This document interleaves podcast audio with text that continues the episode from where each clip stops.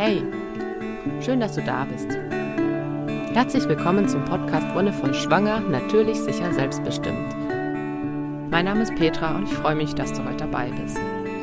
Ich möchte heute über ein Thema sprechen, das nicht nur in der Schwangerschaft und der Geburtsphase relevant ist, sondern was tatsächlich unsere ganze Gesellschaft inzwischen umfasst hat. Aber ich finde gerade beim Bereich Kinder kriegen, Kinder haben, schlägt es nochmal ganz, ganz auf eine eigene Art durch.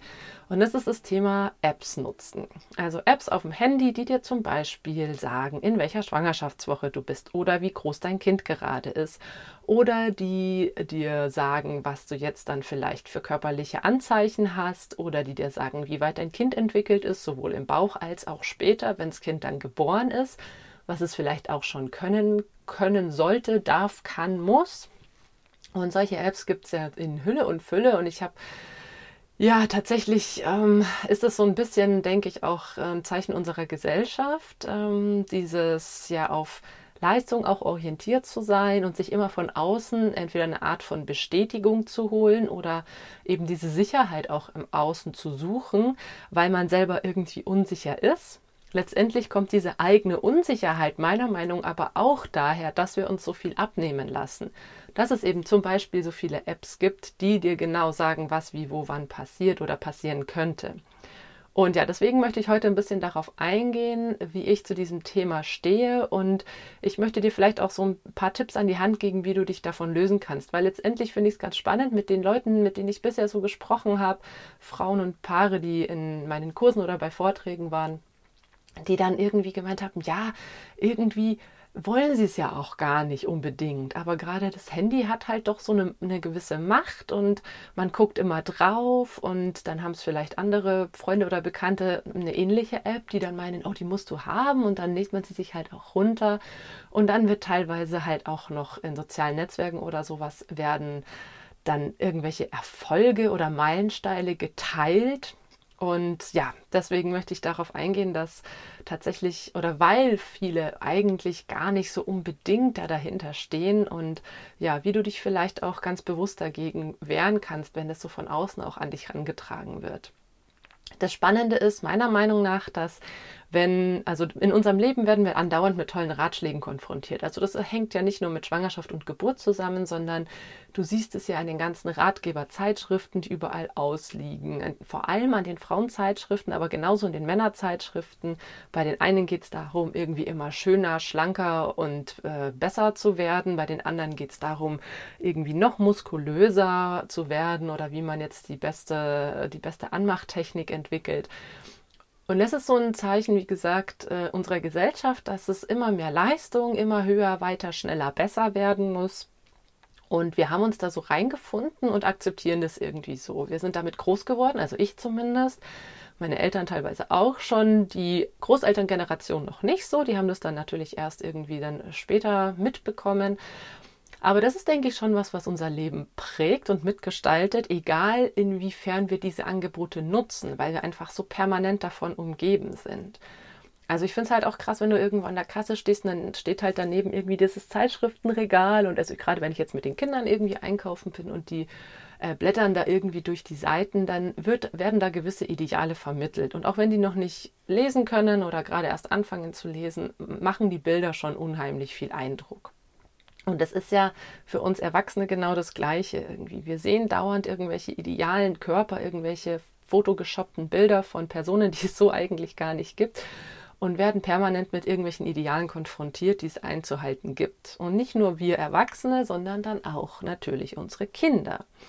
Und das ist natürlich auch ziemlich krass, weil du als erwachsener Mensch kannst natürlich für dich beschließen, okay, das ist mir zu viel, ich möchte mich irgendwie davon distanzieren und du kannst es für dich selber vielleicht auch noch ganz gut abblocken, auch wenn von außen dann irgendwie aus dem Freundes- oder Bekanntenkreis Sachen kommen. Wie hast du schon die neue so und so Diät probiert und da hast du schon irgendwie das und das probiert? Dann kann man sich als einzelne Person, als Individuum noch besser davon abgrenzen, als wenn es dann auf einmal ein Kind ist oder eine Schwangerschaft, in der ein Kind entsteht und alle Menschen denken, dass sie jetzt natürlich ähm, ja noch mehr dir mitgeben dürfen aus ihrem Erfahrungsschatz, weil es nicht mehr nur dein Leben ist. Du bist nicht nur mehr für dein eigenes Leben verantwortlich, sondern da ist ein Kind, das in dir wächst und du hast die Verantwortung mit deinem Partner oder deiner Partnerin zusammen für ein anderes Leben.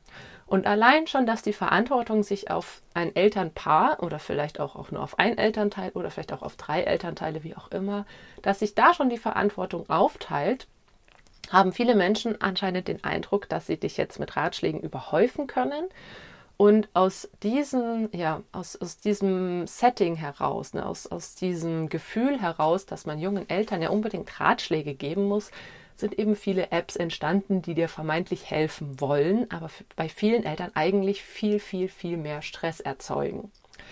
Denn darauf werde ich später zu sprechen kommen, ähm, dass diese Apps nicht besonders individuell sind. Das äh, kannst du dir vorstellen. Die mm, laufen nach einem gewissen Schema ab und ähm, da ist kein Platz für Individualität, für unterschiedliche Entwicklungsschritte, die in unterschiedlichen Altersstufen absolviert werden. Da wird Schema F gefolgt und Schema F trifft halt irgendwie auch nur auf 5% der Kinder zu was mit solchen Ratgebern angefangen hat. Ich meine, die gibt es auch schon ultra lange. Diese Elternzeitschrift gibt es, glaube ich, irgendwie schon 20 Jahre. Ähm, andere Zeitschriften in einem ähnlichen Zeitraum in den letzten Jahren ist auch noch immer mehr auf den Markt gekommen. Die haben natürlich auch, ähm, wie es so schön heißt, ein neoliberalistisches Interesse. Das heißt, die wollen was verkaufen. Diese Zeitschriften sponsern sich über gewisse Werbeverträge, die sind voll von Anzeigen und das ist, ähm, ja, auch wenn vielleicht mal ein oder zwei gute Artikel da drin sind, also es gibt zum Beispiel auch dieses Mothering Journal, ähm, was ich tatsächlich gar nicht so schlecht finde, ähm, weil es einen sehr, ja, sehr achtsamen und sehr instinktiven Umgang mit Schwangerschaft und Geburt postuliert. Aber letztendlich fördert sich das oder wird das auch das durch äh, Werbung gefördert oder finanziert. Und so funktioniert einfach unsere Gesellschaft. Und niemand hat das Geld, einfach so irgendwie eine Zeitschrift zu verlegen. Und diese Werbung, die da drin halt mit drin ist, äh, will dir natürlich sagen, hier, nimm die Creme, nimm die Babynahrung, nimm die Kleidung, das ist das Allerbeste für dein Kind. Da sehe ich eben schon mal ein großes Problem weil du dir häufig, also beziehungsweise gerade am Anfang der Elternschaft, bist du dir häufig wirklich unsicher. Ne? Wenn das das erste Kind ist, wenn du vielleicht auch ähm, im Freundes- oder Bekanntenkreis niemanden hast, der schon ein Kind geboren hat, ähm, oder auch in der Familie die Erste bist, so wie es bei mir war, dann kommen so viele Ratschläge und dann kommen so viele gut gemeinte Hinweise, was denn das Beste fürs Kind wäre. Und letztendlich lässt man sich da so ein bisschen reinquatschen, weil man halt eben noch nicht selber herausgefunden hat, wie das so funktioniert mit dem Kind. Und du bekommst gar keine Chance, wirklich so auf deine innere Stimme, auf deine Intuition zu hören. Und ich finde es halt irgendwie schon spannend, also gerade was das Thema Babynahrung angeht. Also für mich war von vornherein klar, hey, nee, ich will mein Kind stillen irgendwie. Ähm, ich möchte, weil ich weiß, dass Muttermilch das Beste ist, das so lang wie möglich irgendwie machen.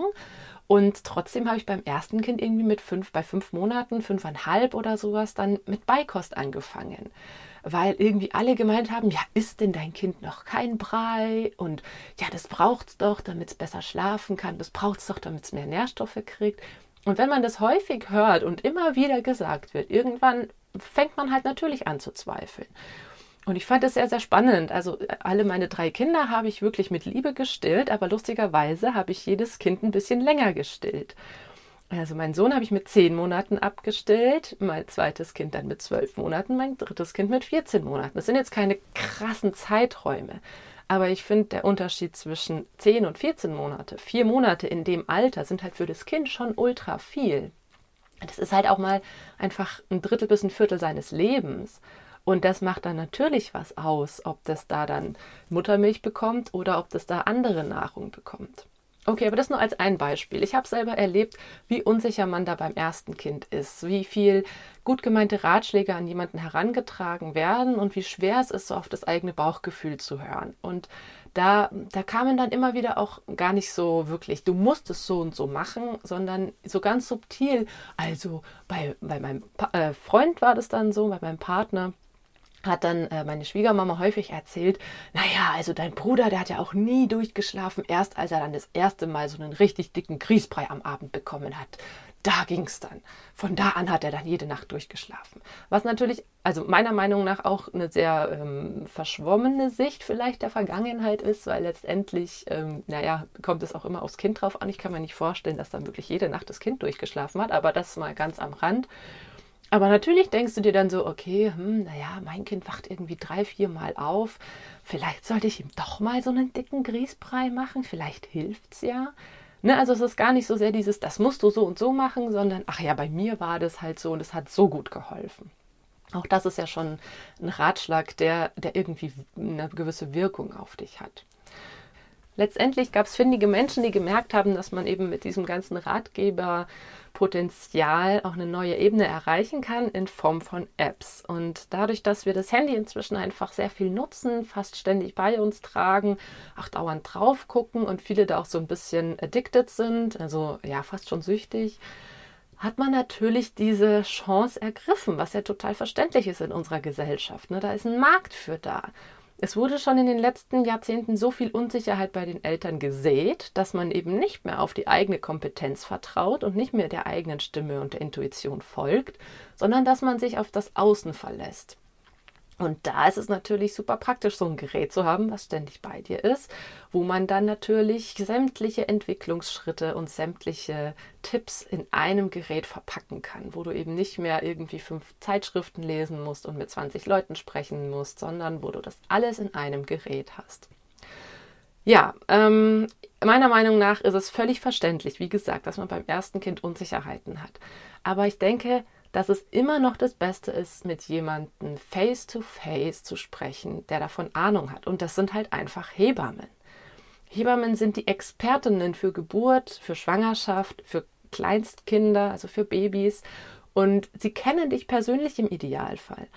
Also wenn du eine, eine, Schwangerschaft hast, die von einer Hebamme begleitet wird, dann kennt die dich über mehrere Monate. Wenn du, egal ob du jetzt mit der Hebamme die Geburt machst oder ob sie dann erst wieder zur Nachsorge kommt, die hat schon so ungefähr eine Ahnung, wer du bist und die hat ungefähr eine Ahnung, wer dein Kind ist oder was es für ein Kind sein könnte.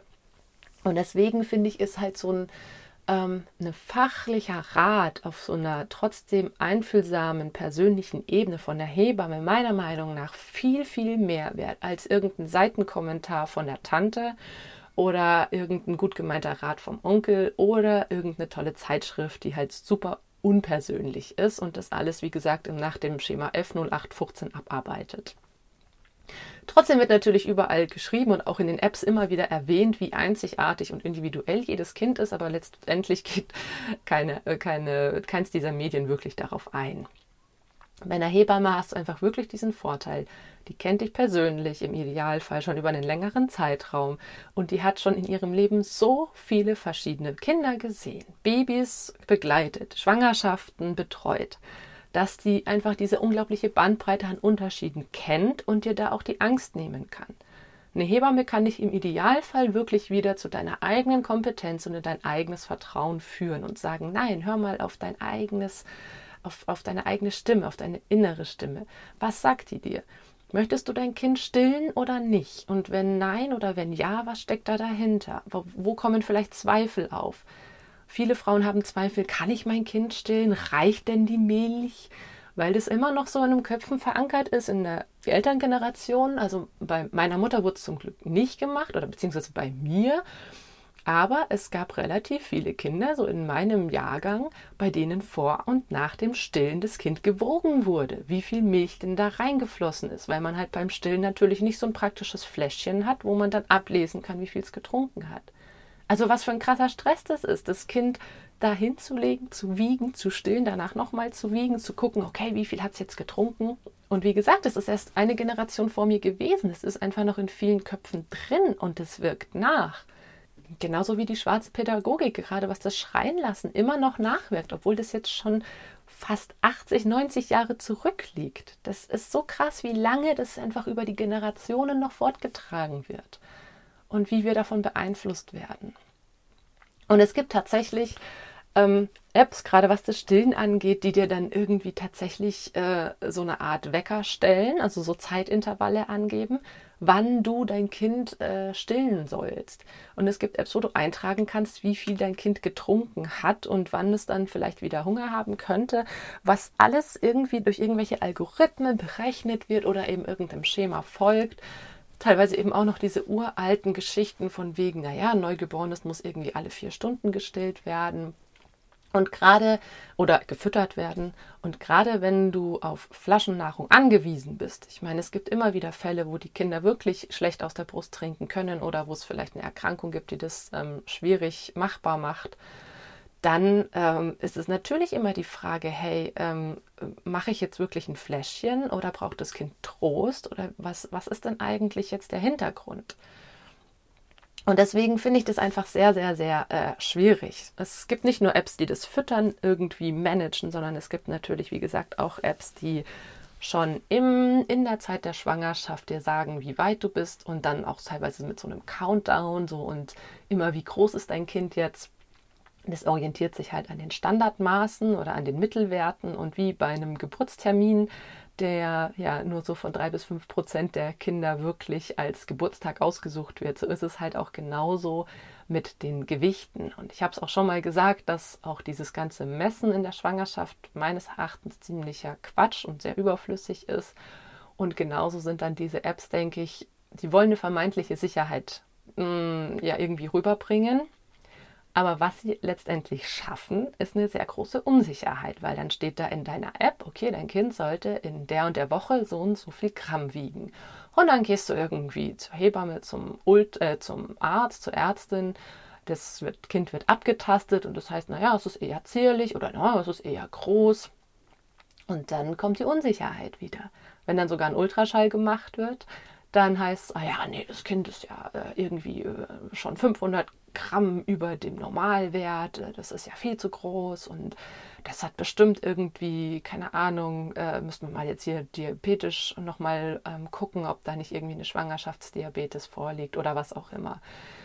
Und natürlich bringt es unglaublich viel Unsicherheit rein. Die App sagt das eine, der Arzt oder die Ärztin sagt das andere, die Hebamme sagt wieder was anderes. Und klar, wie soll ich denn da irgendwie bei mir bleiben? Und ich denke, ein eine Möglichkeit ist, sich wirklich von diesen äußeren Einflüssen zu lösen. Ich habe es ja schon gesagt, dass ich die Vorsorge bei einem Arzt oder einer Ärztin, wenn es wirklich jedes Mal mit Ultraschall ist, auch wirklich ein bisschen hardcore finde. Also, dass ich da echt kein Fan davon bin. Dass vor allem das Messen sehr, sehr, sehr fehlerbehaftet sein kann. Und genauso diese Apps, die halt nur nach einem Mittelwert gehen, die sind so wenig individuell, dass sie eigentlich überhaupt keinen Nutzen für dich haben. Auch die, die den Countdown machen bis zum Geburtstermin. Was entsteht für einen Stress, wenn da deine, da steht irgendwie noch 93 Tage bis zur Geburt, noch 52 Tage bis zur Geburt. Allein was das in dir auslöst, ne? also ob du das jetzt halt bewusst oder unbewusst hast, ist, denke ich, ein ganz großer Unterschied. Wenn du weißt, naja, ich habe halt irgendwann im September meinen errechneten Geburtstermin, oder vielleicht sogar sagst du, ich habe da irgendwann meinen Geburtszeitraum, dass du dich gar nicht so sehr auf einen Tag festlegst, dann weißt du, okay, ich habe jetzt irgendwie noch äh, ein paar Wochen Zeit, ich kann noch gewisse Dinge tun. Aber so ein Countdown, wenn da steht, wie viele Tage, das setzt unser Nervensystem total unter Druck, weil da kommt automatisch sowas hoch von, okay, ja, ich habe irgendwie kaum mehr Zeit. Oder ich äh, muss noch so und so viele Sachen erledigen. Ich muss irgendwie, was ich weiß noch, einkaufen, Kinderzimmer putzen, ähm, Kuchen backen, keine Ahnung. Also das löst in dir was aus. Das ist auch wieder auf diese Leistung und zeitorientierte Gesellschaft gemünzt. Und wenn dann da auf einmal steht, noch ein Tag bis zur Geburt und du dir denkst, oh mein Gott, oh mein Gott, morgen könnte es losgehen, aber es halt dann doch nicht passiert, dann wird halt der Stress von Tag zu Tag größer, weil die meisten Apps nicht berücksichtigen, dass es einen Geburtszeitraum gibt. Und dann kann es natürlich auch die andere Richtung gehen, ne? wenn man sagt, okay, Geburtszeitraum geht einfach bei 37 plus 0 los. Das heißt, du hättest eigentlich noch drei Wochen, 21 Tage. Und dann steht da, ähm, hier, du hast noch 18 Tage bis zur Geburt und zack, am nächsten Tag platzt die Fruchtblase, Wehen fangen an, Geburt geht los. Und du denkst ja so, was, ich hatte doch noch 18 Tage Zeit gehabt, jetzt habe ich das und das und das alles nicht mehr erledigen können. Naja, that's life. that's life. Und ja, so, so kann man es halt einfach nicht wirklich auf den Tag genau berechnen, weil einfach jede Schwangerschaft unterschiedlich ist. Und mit wie viel Kilo oder wie viel Gramm dein Kind da jetzt rauskommt, kann man halt einfach vorher auch nicht sagen. Und das ähm, zieht sich halt dann auch nach der Schwangerschaft fort, wenn es dann heißt, okay, dein Kind sollte mit äh, vier Monaten anfangen, sich von der einen Seite zur anderen zu rollen oder dein Kind sollte mit acht Monaten anfangen zu krabbeln oder zu sitzen oder dein Kind sollte mit äh, zwölf Monaten anfangen zu stehen oder zu laufen und was auch immer. Und du dann diese Meilensteine in der App hast und das halt einfach bei deinem Kind anders läuft. Wenn dein Kind halt beschließt, sich ähm, entweder viel früher oder viel später zu drehen oder viel früher oder viel später zu sitzen. Was passiert denn dann mit dir? Dann bist du natürlich verunsichert. Wenn das zu früh ist, dann sind die meisten eher froh. Aber wenn es zu spät ist, dann löst natürlich auch wieder ganz viel Stress aus. Oh mein Gott, mein Kind kann noch nicht sitzen und es ist schon zehn Monate alt. Oh, jetzt muss ich bestimmt irgendwie Physiotherapie oder sowas machen. Also das ist halt echt eine ganz, ganz, ganz, ganz, ganz krasse Belastung, finde ich, für die Elternschaft, für das Kind, ständig unter so einem Vergleichs- und Richtwert mitzulaufen und davon sich zu lösen. Also wenn das in dem Bekanntenkreis der Fall ist, dass, das, dass sie das alle nutzen und das alle haben und dann vielleicht auch eben diese Erfolge über die App direkt teilen. Also da gibt es dann echt Apps, wo man dann irgendwie diese Meilensteine direkt auf sozialen Medien teilen kann, wo ich mir denke, boah, wie krass abgefahren. Das ist nochmal ein eigenes Thema. Ähm, hier irgendwie Schwangerschaft und Babyzeit und soziale Medien. Ähm, werde ich auf jeden Fall auch nochmal eine Folge drüber machen. Aber ähm, ja, das ist, denke ich, was, was sehr belastend sein kann und was unglaublich viel Druck erzeugt. Und dieser Druck, der spiegelt sich ja dann auch im Verhalten deines Kindes wieder. Also wenn du gestresst und unausgeglichen bist, oder wenn das dein Partner, deine Partnerin auch betrifft, dann wird sich das auf kurz oder lang auf dein Kind übertragen. Und Kinder sind so entspannt, wie es die Eltern sind. Und wenn du wirklich einen Weg findest, damit ruhig und gelassen umzugehen und zu sagen, hey, mein Kind entwickelt sich einfach so, wie es sich entwickelt, dann ist das einfach das Beste, was, was euch passieren kann. Ich, wie gesagt, wie eine, eine Sache ist, sich von diesen ähm, Apps zu lösen. Wenn es im Freundeskreis überall genutzt wird, dann ist es halt echt so eine Frage, ob man sich nicht auch von diesen Menschen distanziert, weil die natürlich eine gewisse Haltung damit auch einherbringen oder da mal wirklich offen zu drüber, also zu, zu sprechen und das zu diskutieren. Ähm, wenn du dich damit unwohl fühlst. Also das ist was, was du dann auf jeden Fall ansprechen solltest. Genauso mit ähm, Eltern, Schwiegereltern, Tanten, Onkeln, die ähm, vielleicht auch ähm, ja einerseits noch mit den alten Ratschlägen um die Ecke kommen, andererseits aber vielleicht auch immer wieder fordern, ja, schick doch mal Bilder oder was kann denn dein Kind schon oder wie weit bist du denn in deiner Schwangerschaft schon und spürst du denn schon irgendwas? Das sind halt natürlich auch Dinge, die ähm, sehr belastend sein können. Manchmal ist es ein berechtigtes Interesse, klar, die wollen irgendwie wissen, wie es dir geht, aber es ist halt auch die Frage, wie es verkauft wird oder wie es formuliert wird. Und man kann sagen, hey, du siehst super aus, wie fühlst du dich? Und das ist was anderes, als wenn man in der 20. Woche gefragt wird, und spürst du die dritte schon? Und merkst du schon, wie dein Kind sich dreht? Und wenn du das in der 20. Schwangerschaftswoche halt noch nicht merkst, was auch oft passiert, dass das erst 22, 23, 24 Wochen dauert, dann ist da natürlich auch wieder eine große Unsicherheit. Oh, ich spüre mein Kind noch nicht. Ich sollte mein Kind spüren. Ich sollte mal lieber zum Arzt oder zur Ärztin gehen, um checken zu lassen, ob alles okay ist. Oder aber du bist ganz bei dir und sagst, nein, mein Kind ist da drinnen, es hat alles, was es braucht, es fühlt sich wohl und wenn ich das in der 20. Woche noch nicht spüren kann, dann warte ich einfach ein paar Wochen, bis es soweit ist. Das ist ja nichts, was, ähm, ja, was man irgendwie erwarten kann, dass es ab einem gewissen Tag sofort spürbar ist. Vor allem beim ersten Kind sind es einfach auch noch ganz ungewohnte Gefühle. Was ich dir heute einfach auf dem Weg mitgeben möchte, ist, um wirklich ganz bei dir zu sein oder um den Weg zu deiner inneren Stimme und zu deiner Intuition zu finden, musst du ein bisschen dich vom Außen lösen. Da führt kein Weg dran vorbei. Also ich habe es bei vielen Menschen beobachtet und es wird mir immer wieder gespiegelt, dass es ähm, ja, dass doch in den Zeitschriften so viel geschrieben steht und dass die App das doch sagt und keine Ahnung was. Und wenn man sich davon einfach löst, dann fällt es viel leichter, sich mit der eigenen Kompetenz wieder zu verbinden und reinzuspüren, hey, was denke ich, was das Richtige ist für mich als Schwangere oder für mich als Mutter oder Vater und für mein Kind, wenn es geboren ist. Und da seid ihr, da bist du auf jeden Fall die krasseste Expertin oder der krasseste Experte, den es gibt, sowohl für deinen eigenen Körper, also niemand ist besser darin, dich zu kennen als du selbst. Du kennst dich schon dein ganzes Leben und es gibt wahrscheinlich keine andere Person, die dich so intensiv dein ganzes Leben kennt wie du selbst. Und es gibt niemanden, der dein Kind so gut kennt wie ihr als Eltern.